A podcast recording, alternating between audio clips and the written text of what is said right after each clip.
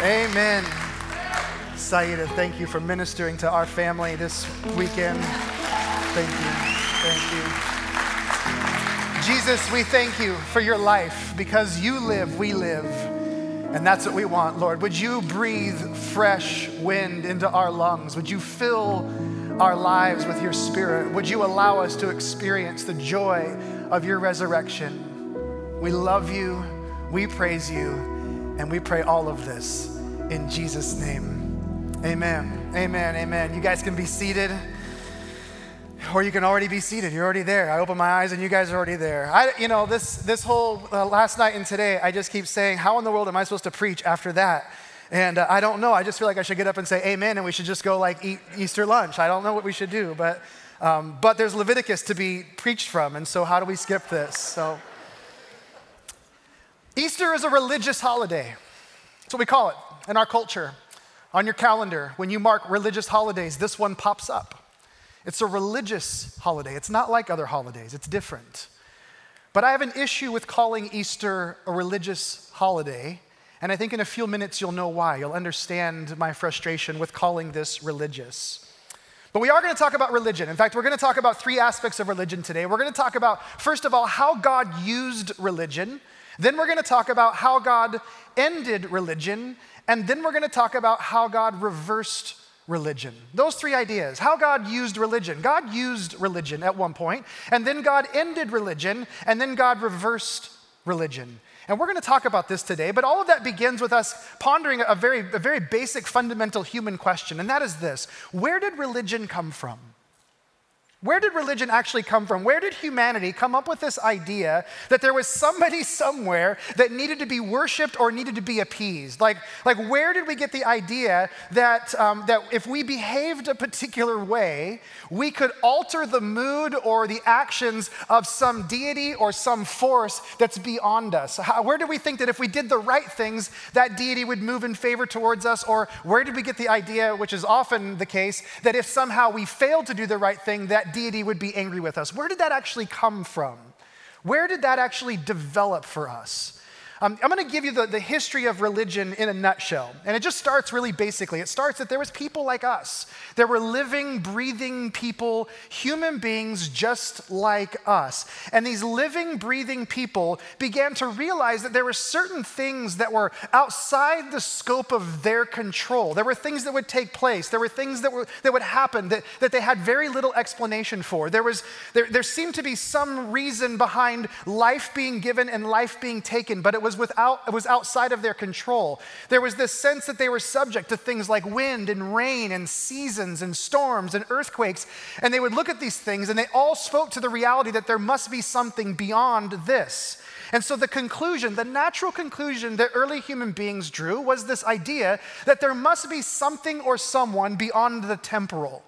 Which, by the way, that's a really good observation. In fact, that's a very natural observation that, that, human beings make. Most human beings, when we're honest with ourselves and when we think about it, when we take a deep breath, we look at the universe around us, and there seems to be this conclusion that this cannot be all that there is. There must be someone or something beyond this. And so they drew the same conclusion that we would draw someone must be out there. But then they did something really interesting and somewhat twisted. They reasoned that if they did certain things, they might force those gods to be happy with us.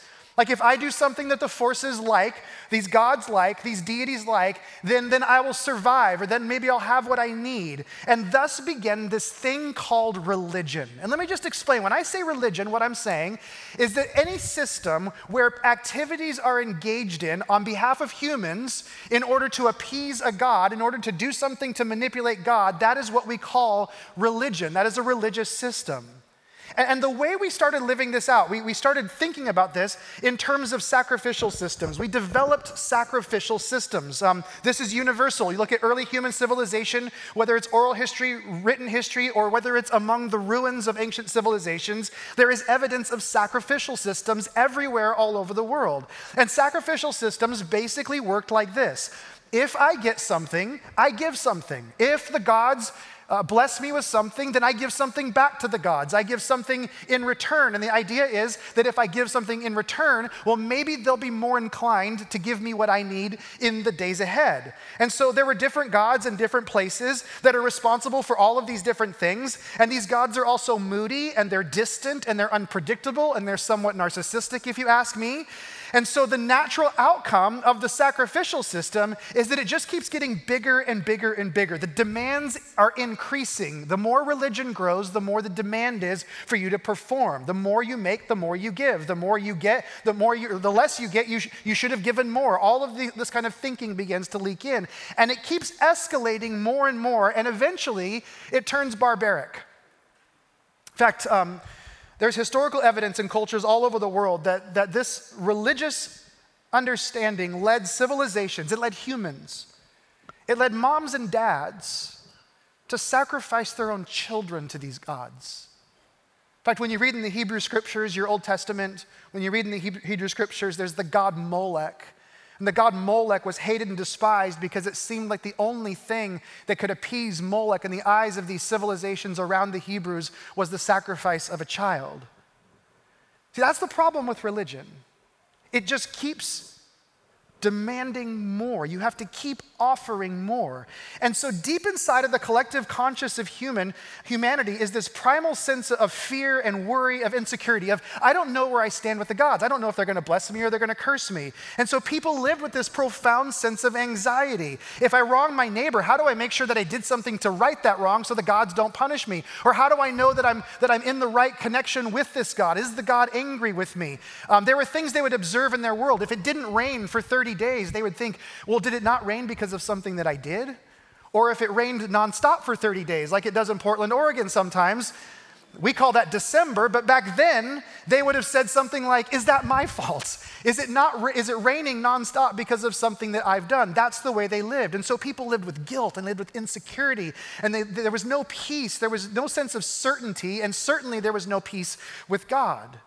So, so, in a nutshell, this is the birthplace of religion. This is what was stirring in the world. And so the question is, what do we do with this? And there's just a handful of responses. Um, for some people, we haven't really changed much. We've just taken some of the barbaric nature of this out, and we still live very religiously. We've just changed the rites and rituals, we've changed the vocabulary, but we still live in a religious way. We still do certain things, we still behave certain ways in hopes to manipulate God into loving us or giving us favor. And some of us are afraid that we haven't done enough, and maybe that explains some of the bad things that take place in our life. And so that sort of persists today. That's one response to it.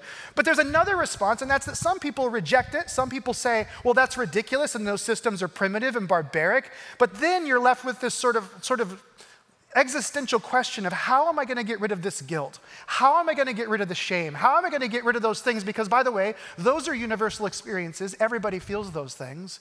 And so, how do you get rid of those? If you don't have religion, then how do you get rid of those? Those are the two responses that most people have. Either they lean in religiously or they just sort of reject it, but they're stuck with these things. But very few people actually stop to look at history and to see the story that history actually tells about a third option. History tells another story.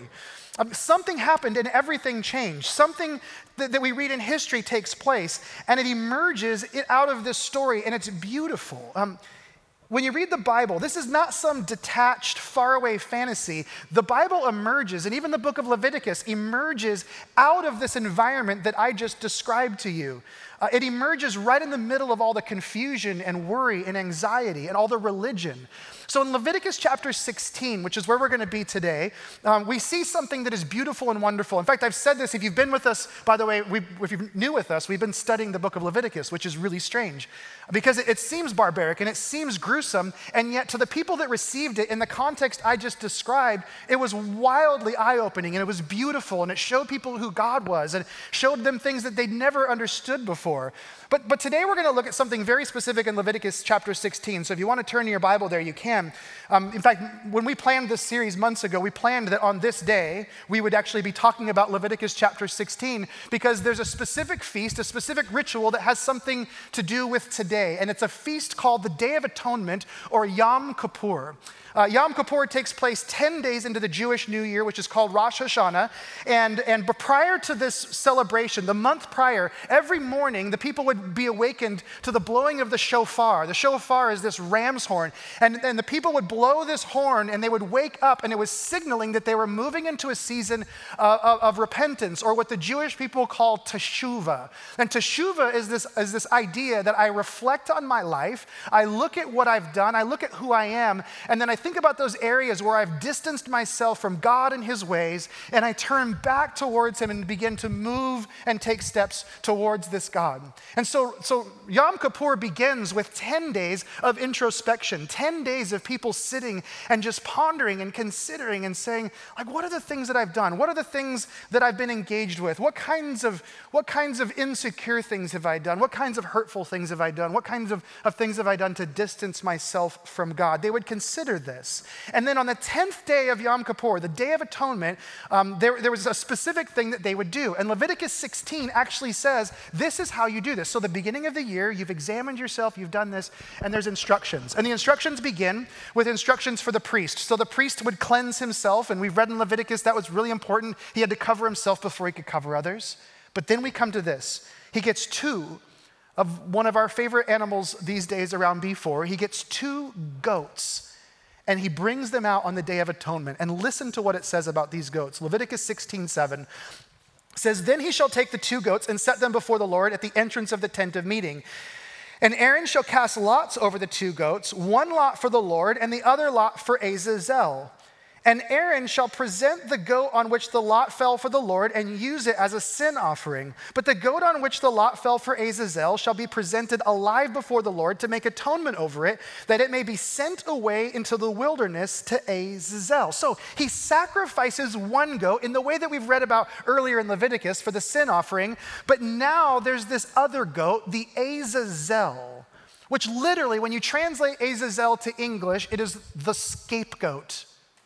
The second goat is called the scapegoat. So check out what happens next. Verse 21 says, Aaron shall lay both of his hands on the head of the live goat. He's leaning on the goat. And confess over it all the iniquities of the people of Israel and all their transgressions, all their sins. And he shall put them on the head of the goat and send it away into the wilderness by the hand of a man who is in readiness. So the people spend 10 days examining their souls, considering their brokenness. The thing about the shame, you know, sh- shame is a reflection of the things that we know that nobody else knows, right? They're considering their shame. They're considering their guilt, the things that they wish would have gone a different way in their past. They're considering their insecurity. They're, they're thinking about those conversations they have, and they, they go, Why did I? Why did I ever say that to that person? Why did I respond that way in that situation? They're, they're thinking about their anxiety, the worry that, that, that troubles them, that doesn't leave them. Which, by the way, we all have these feelings and we have no way of dealing with it. In this day, there was no way of dealing with these things. And yet, everything inside of us, even today, wants these things to be dealt with. So, what we're reading about in Leviticus chapter 16 is God giving a way. God presents a way to deal with the guilt and the shame and the anxiety and the worry and the insecurity. He gives us something in this. So, there's this symbolic picture. There's this moment where the priest is laying his hands on the head of the goat and he's confessing all the sins of all the people. And I really hope that it was like a summary statement. Otherwise, that would have taken a long time if it was today's day and age. Are you with me on this? Like if I was in the room, it might have taken a couple extra hours to confess all my sins from a year. But you get the idea, right? Now, something really interesting traditional Jewish literature when you read it, it says that the priest would take this red cord and he would place this red cord on the head of the goat during this whole process. And then at the end of it, he would cut a portion of the cord and he would place it on, on the altar. And well known Jewish tradition says that, uh, in fact, um, it is a well known Jewish tradition, but there's no biblical reference to this. There's no biblical uh, understanding of this. But Isaiah would, um, would writes about this in, in, a particular place because this red cord, when he would place it on the altar, when they would revisit it the next year, it would have turned white. And this happened year after year. Mysteriously, there's this red cord that turns white. And when Isaiah opens up his prophecy and he says that our skins were as scarlet and they're turned white as snow, most scholars believe that's a reference to this traditional Jewish practice. So hold on to that. We're going to come back to that later. Let's go back to the goat. this goat would be taken out into the wilderness. In fact, the tradition was that the person who was appointed to do this was not of Hebrew lineage because no Hebrew person wanted to be associated with the goat, this loaded goat that carried all the sins of the people, right? And so they would actually get a Gentile. They would recruit one of their neighbors, like, hey, could you do us a favor? Like, this goat represents something to us, and we need you to walk it into the wilderness. And they would take it way into the wilderness, like way out, like days away, because the symbolism really broke down if the next morning you're like, you know, drinking coffee in the breakfast nook and the goat wanders in the backyard and starts chewing on your lawn, it's like, honey, all your sins just wandered back into the yard, right? You don't want the goat wandering back in. And so they would take the goat far enough away that it would be guaranteed to not return to the camp. So, so there's this picture, there's this symbolism. After examining their hearts, after thinking about their brokenness, they would literally sit and they would watch the goat go over the horizon carrying all of their brokenness, all of their fears, all their worry. They just watched that goat go. They literally believed that God was capable of removing their sins through this process. They believed that when the goat left town, so did their brokenness. The goat carried their sin, they didn't. And so there's this washing, there's this, there's this liberation that takes place. And so naturally, this, this system that we read about in Leviticus, it takes off, right? People are looking at the neighboring communities around them. They're looking at the barbaric nature of sacrifice, the insecurity that they have with their gods. And suddenly these people go, wait, we don't have to live this way. We don't have to live with this latent insecurity towards God. We can actually know where we stand with God. And so this Levitical practice, these things that we read about, they just take off. And eventually, times, time later, they build this massive temple in, in the city of Jerusalem where these things can take place. And there's thousands thousands of priests and people lining up for days, and sacrifices are being made because people now understand there's a God that we can know where we stand with, and it, and it happens this way. So that is how God used religion. God used religion to show people who He was. But now let's talk about how God ended religion and why God ended religion. So they build this temple, but then there's drift. Slowly over time, they begin to drift back into religiosity. In fact, Martin Luther, the great theologian, said that religion is the default mode of the human heart, that there's something inside of you and I that has to prove something. There's something inside of you and I that says, I have to earn something. And so we always default back to religiosity. And so eventually that happened. They recreated the insecurity, they recreated the fear, they recreated the anxiety around God. In fact, there were systems and structures and authorities, authorities put in place that protected this practice and they propagated fear. There's a group called the Sadducees that profited literally financially. They made lots of money on religious fear and guilt. And after a short period of time, we are right, humanity, we are right back where we started. Fear and anxiety and worry and then one day there's this Jewish rabbi that shows up, goes by the name of Jesus. and he goes to a wedding at Cana, and his first miracle, he turns water into wine, but he uses the ceremonial religious washing pots of the Jews, and he offends the religious sensibilities of all the people in the room. Then he heals on the Sabbath, something that was forbidden by the law. He gathers unconventional disciples. He hangs out with people that he shouldn't hang out with. He, he, he, eats on days he shouldn't eat. He walks on days he shouldn't walk. He disobeys all a litany of rules and laws. Jesus spends three years of his life essentially offending the religious establishment. And then, remember the temple that we talked about? Jesus walks into the temple one day and he says, There is one in your presence who is greater than all of this. Talk about a scandalous statement being made, right? There is one greater than the temple that is here. Jesus insists, he says, Listen, whatever is happening with me, what I'm about to do and show you, is greater than this massive temple and anything that it ever accomplished for you. What's going to happen through me is bigger than this. Jesus makes a whip of cords in that moment and he begins driving people out of the temple. It's quite the scene. He drives out the people that were exchanging money, but they were extorting people. He drives out the people who were selling sacrifices for exorbitant rates. He drives them out and, and, and essentially says, in this moment, Jesus looks at the crowd and says, Destroy this temple and I will rebuild it in three days.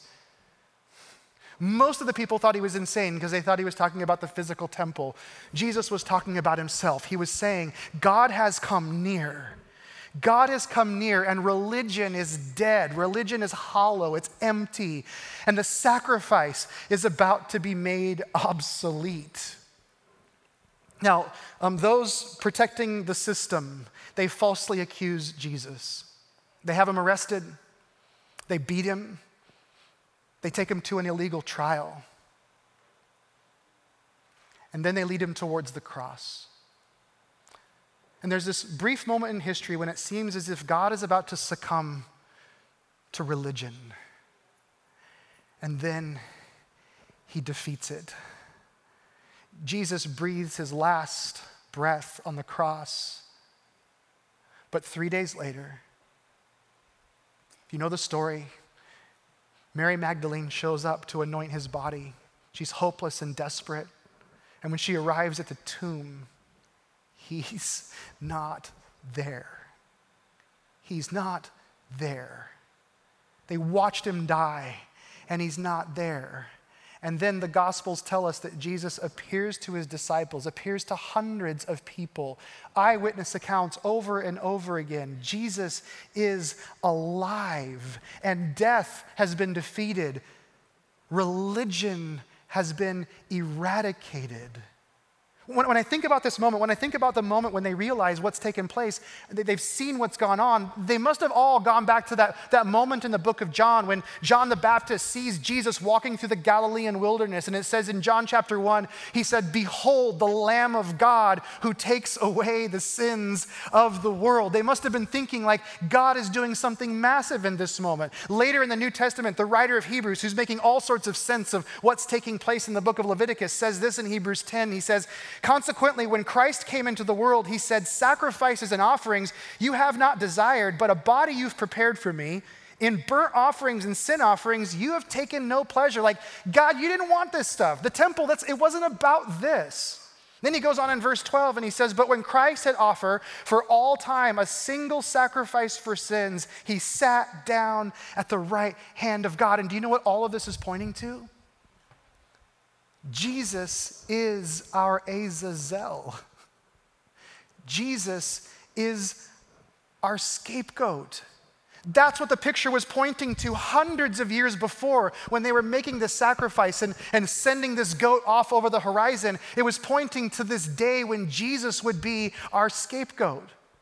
In fact, uh, uh, a couple of crazy things. Earlier, I mentioned the red cord. Really interesting thing in Jewish history that the Mishnah, which is a key rabbinical text, the Mishnah describes this phenomenon that was mind blowing. They say that at, at a certain point in history, they wrote this down, by the way, the, the, the Jewish rabbis wrote down the, the people that rejected Jesus, the people that opposed him, the people that were behind his crucifixion. In their own book, you can read that, that this cord that had turned white for hundreds of years, it was recorded in history that this one particular year it stopped.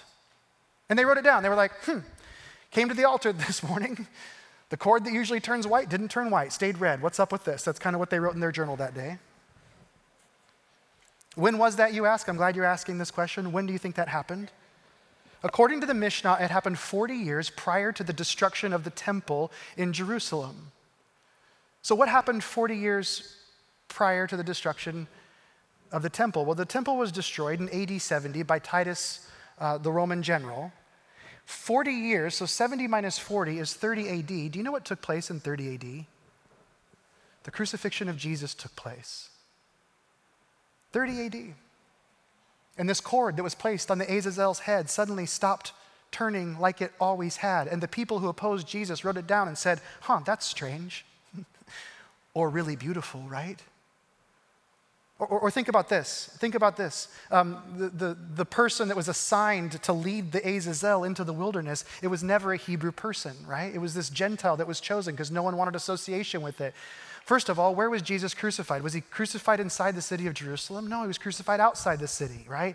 He was led outside the city. And who led him there? It wasn't the Hebrews, it was the Gentiles. It was the Romans who took them there. They led the Azazel into the wilderness to take away our sins. Why? Because Jesus is the Azazel. And why is this so powerful? Why is this so meaningful? If you keep reading in Hebrews chapter 10, verse 16, it says, This is the covenant that I will make with them after those days, declares the Lord. I'll put my laws on their hearts. I'll write them in their minds. And then he adds, I will remember their sins and their lawless deeds no more. I will remember those things no more. I'll, we will watch them go over the horizon on the back of that goat. Where there is forgiveness of these, there is no longer any offering for sin. This is not just the end of the sacrificial system, this is the end of religion. It's the end of religion. The whole idea of God being fickle and needing us to perform in order to make him happy, it's over, it's done, it's eradicated. He's saying, I just want you to see once and for all, this is not who I am, and that's not how I want you to live. That's what he says. A human existence that's lived in bondage to those ideas is over. That's what it's saying. And in its place, we have this life changing reality, this thing that the writer of Hebrews calls forgiveness forgiveness. We're forgiven. We're washed.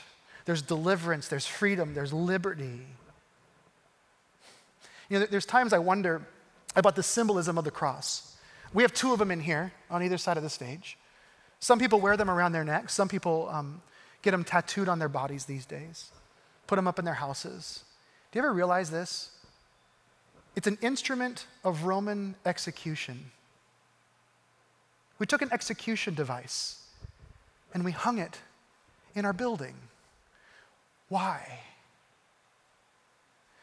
Because every time we look at the cross of Christ, every time we see it, it reminds us that He is our Azazel, it reminds us when we look at the cross, it's like watching the goat walk out of the camp and into the wilderness. When we look to the cross, there's this reminder of, oh, that's right, I'm forgiven. Oh, that's right, I don't have to feel this way. Oh, that's right, that God loves me. That's what we see every time we see the cross. That's what we experience. We experience forgiveness, we're washed.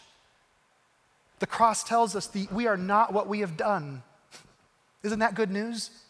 You are not the composite of all the things you have done well or done poorly. That is not who you are. And God is presenting an entirely new reality to us.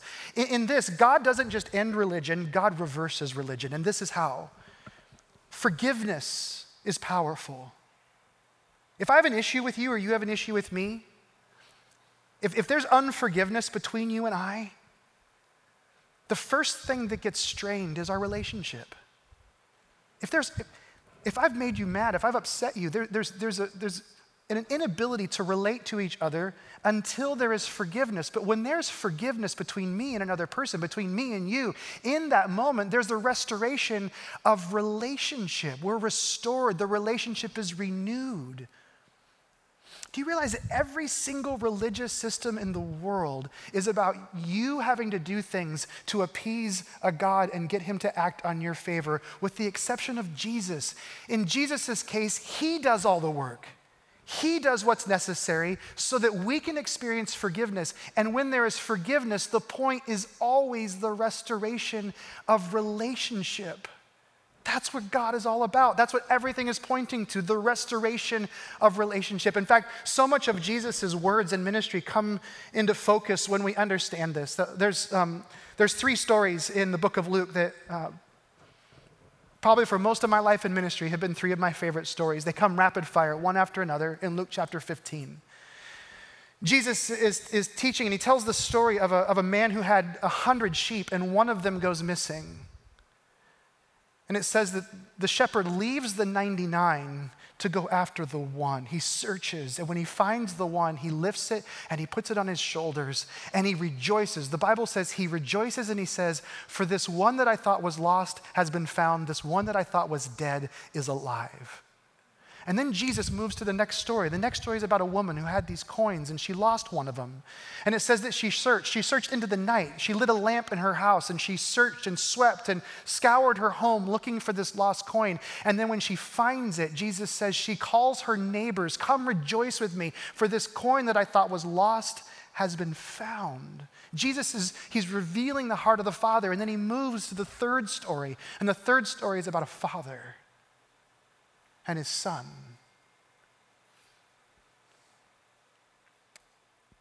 And it reveals who God is towards us. He's showing us. In fact, I think sometimes we lose the beauty of this story of the father and son. And so I'm just going to ask you right now to sit back for a moment, and I just want you to watch the prodigal son with me and just observe what this looks like in today's day and age. Will you watch this with me?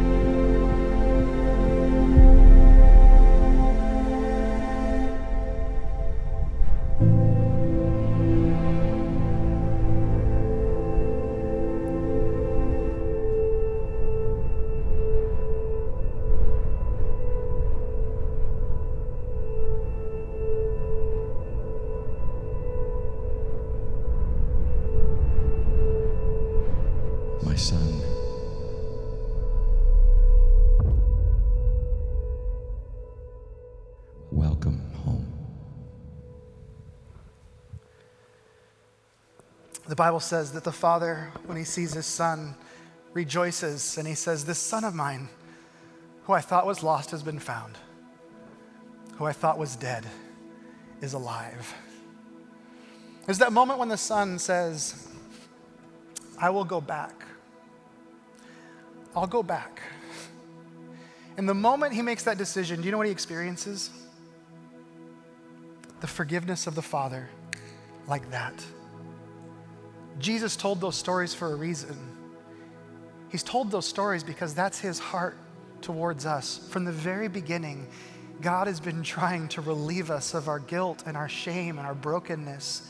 And he's been offering us forgiveness all along the way, saying, Would you just experience my forgiveness so that you and I could be in relationship, so that I could run to you and throw my arms around you?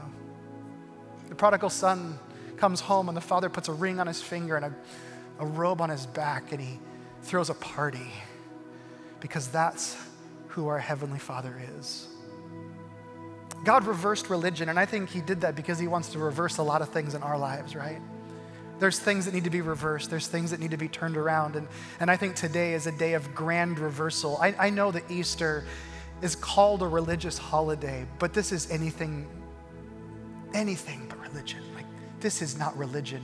This is about the relationship that we have with our Heavenly Father through Jesus Christ. And if you've turned Easter into a religious habit and it's like, hey, I'm gonna do it because we always do it and it's just a thing and that's another day on the calendar, can I just encourage you? Let this day be a day when you reverse that thinking and you remember this is the day that we're reminded of the relationship we have in Christ. Amen.